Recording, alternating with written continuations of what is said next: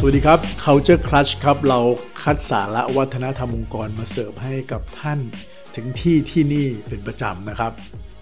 Learning and Development กับวัฒนธรรมองค์กรเนี่ยมันเกี่ยวข้องกันยังไง ก่อนที่เราจะไปดูถึงเรื่องของความเกี่ยวข้องของทั้งสองส่วนเนี่ยนะครับ เรามาดูก่อนดีไหมครับว่า learning and development เนี่ยทำกันไปทำไม ก็ในเมื่อเวลาเรารับพนักงงานมาแล้วเนี่ย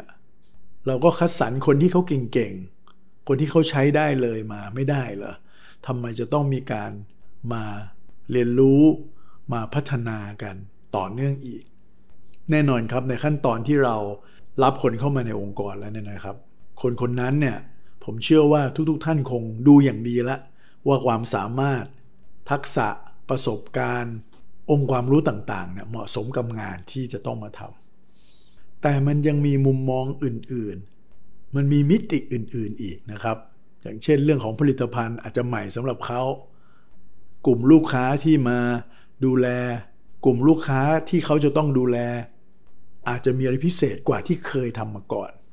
หรืออาจจะต้องการทักษะเพิ่มเติมบางอย่าง เพื่อจะให้เขาเนี่ยพร้อมแล้วก็ทำงานได้อย่างมีประสิทธิภาพมากขึ้นนะครับ หรือในขณะเดียวกันบริบทมันก็เปลี่ยนไปอยู่ตลอดเวลาถูกไหมครับ บริบทที่เปลี่ยนไปก็ต้องการทักษะต้องการชุดความรู้ที่แตกต่างกันเช่นเดียวกัน เพราะฉะนั้น learning and development เนี่ยยังไงก็ยังเป็นสิ่งที่องค์กรยังจำเป็นจะต้องมีนะครับ ไม่ใช่เพราะการเจริญเติบโต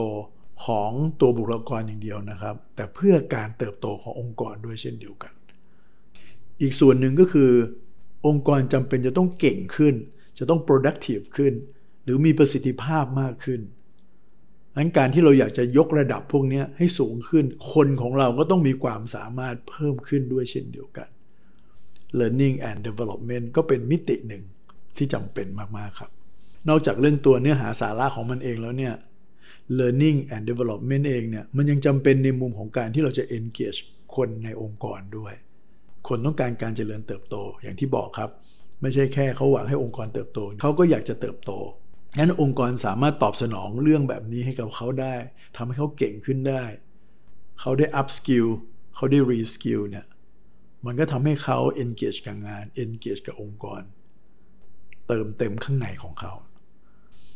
นั้นด้วยเหตุผลทั้งหลายทั้งปวงเนี่ยนะครับ learning and development น่ย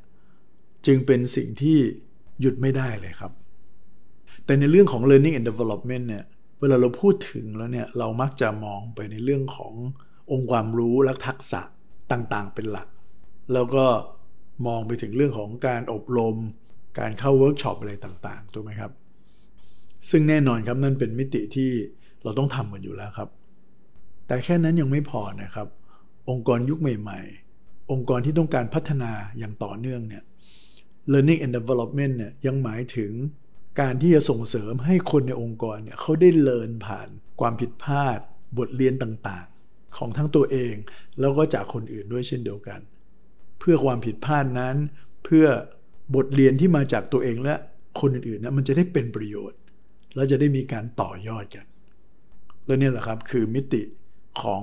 การพัฒนาหรือ learning and development ที่ต้องมองอย่างครบถ้วนไม่ใช่แค่เรื่องของการอบรมให้ทักษะให้ความรู้อย่างเดียว นี่การที่จะเกิดสิ่งเหล่านี้ได้เนี่ย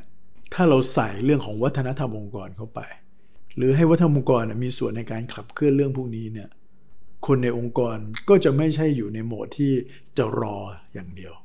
สังเกตไหมครับ หลาย ๆ องค์กรเนี่ยพอจะเรียนรู้อะไร พออยากได้ทักษะอะไรเนี่ยก็จะเรียกร้องให้ทีมงานทางด้าน L&D เป็นคนที่จัดเตรียมจัดหาให้เป็นหลัก แต่ถ้าเรารอแบบนี้อย่างเดียวเนี่ย การเรียนรู้พวกนี้มันจะเป็นการเรียนรู้แบบมีเงื่อนไขครับ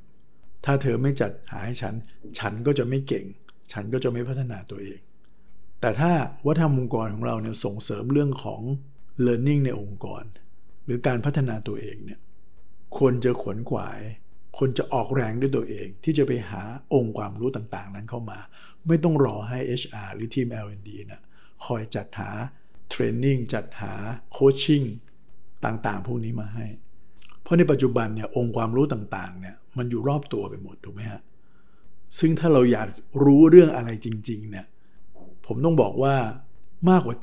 70-80%ขององค์ความรู้ที่เราอยากรู้เนี่ยเราสามารถที่จะเรียนรู้ได้ด้วยตัวเองครับ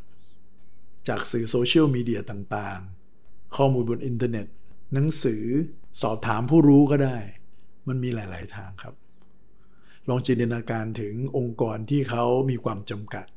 บริษัทสตาร์ทอัพที่เขาเพิ่งต้องเริ่มต้น หรือ SME ที่เขากำลังต้องต่อสู้ที่ไม่ได้มีเงินมีทองมากมาย แล้วเขาไป acquire ความรู้พวกนี้มาจากไหน เขาก็เรียนรู้เองทั้งสิ้นนะครับ ไม่ต้องรอให้องค์กรต้องคอยจัดหาคอยป้อนให้แต่เพียงอย่างเดียว เพราะฉะนั้นถ้าเราอยากจะให้สิ่งเหล่านี้มันเกิดขึ้นกับคนในองค์กร เกิด self learning เกิดอาการ eager to learn แบบนี้วัฒนธรรมองค์กรก็ต้องรองรับ เพราะถ้าวัฒนธรรมองค์กรรองรับแล้วเนี่ย เราจะเห็นความเป็นแบบอย่างของผู้บริหารที่จะเรียนรู้ด้วยตัวเองต่างๆนะครับ ไม่ว่าจะเป็นการเรียนรู้ในเชิงของทักษะความรู้ต่างๆ หรืออาจจะเป็นเรื่องของเรียนรู้จากความผิดพลาด เรียนรู้จากบทเรียนต่างๆ เช่นเดียวกัน ถ้ามันเป็นวัฒนธรรมองค์กรแล้วเนี่ย system ต่างๆ มันจะมารองรับเรื่องนี้ด้วย อย่างเช่นเราจะมีแพลตฟอร์ม มี e-learning ซึ่งในปัจจุบันเราก็สามารถที่จะไปจัดหาพวก แหล่ง learning ต่างๆ พวกนี้นะครับ มาสนับสนุนพนักงงานได้นะครับ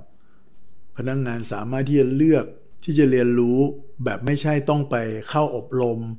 แล้วความรู้ที่เราอบรมเนี่ยจะได้ใช้เมื่อไหร่ก็ไม่รู้เนี่ยแต่สามารถที่จะเรียนเมื่ออยากรู้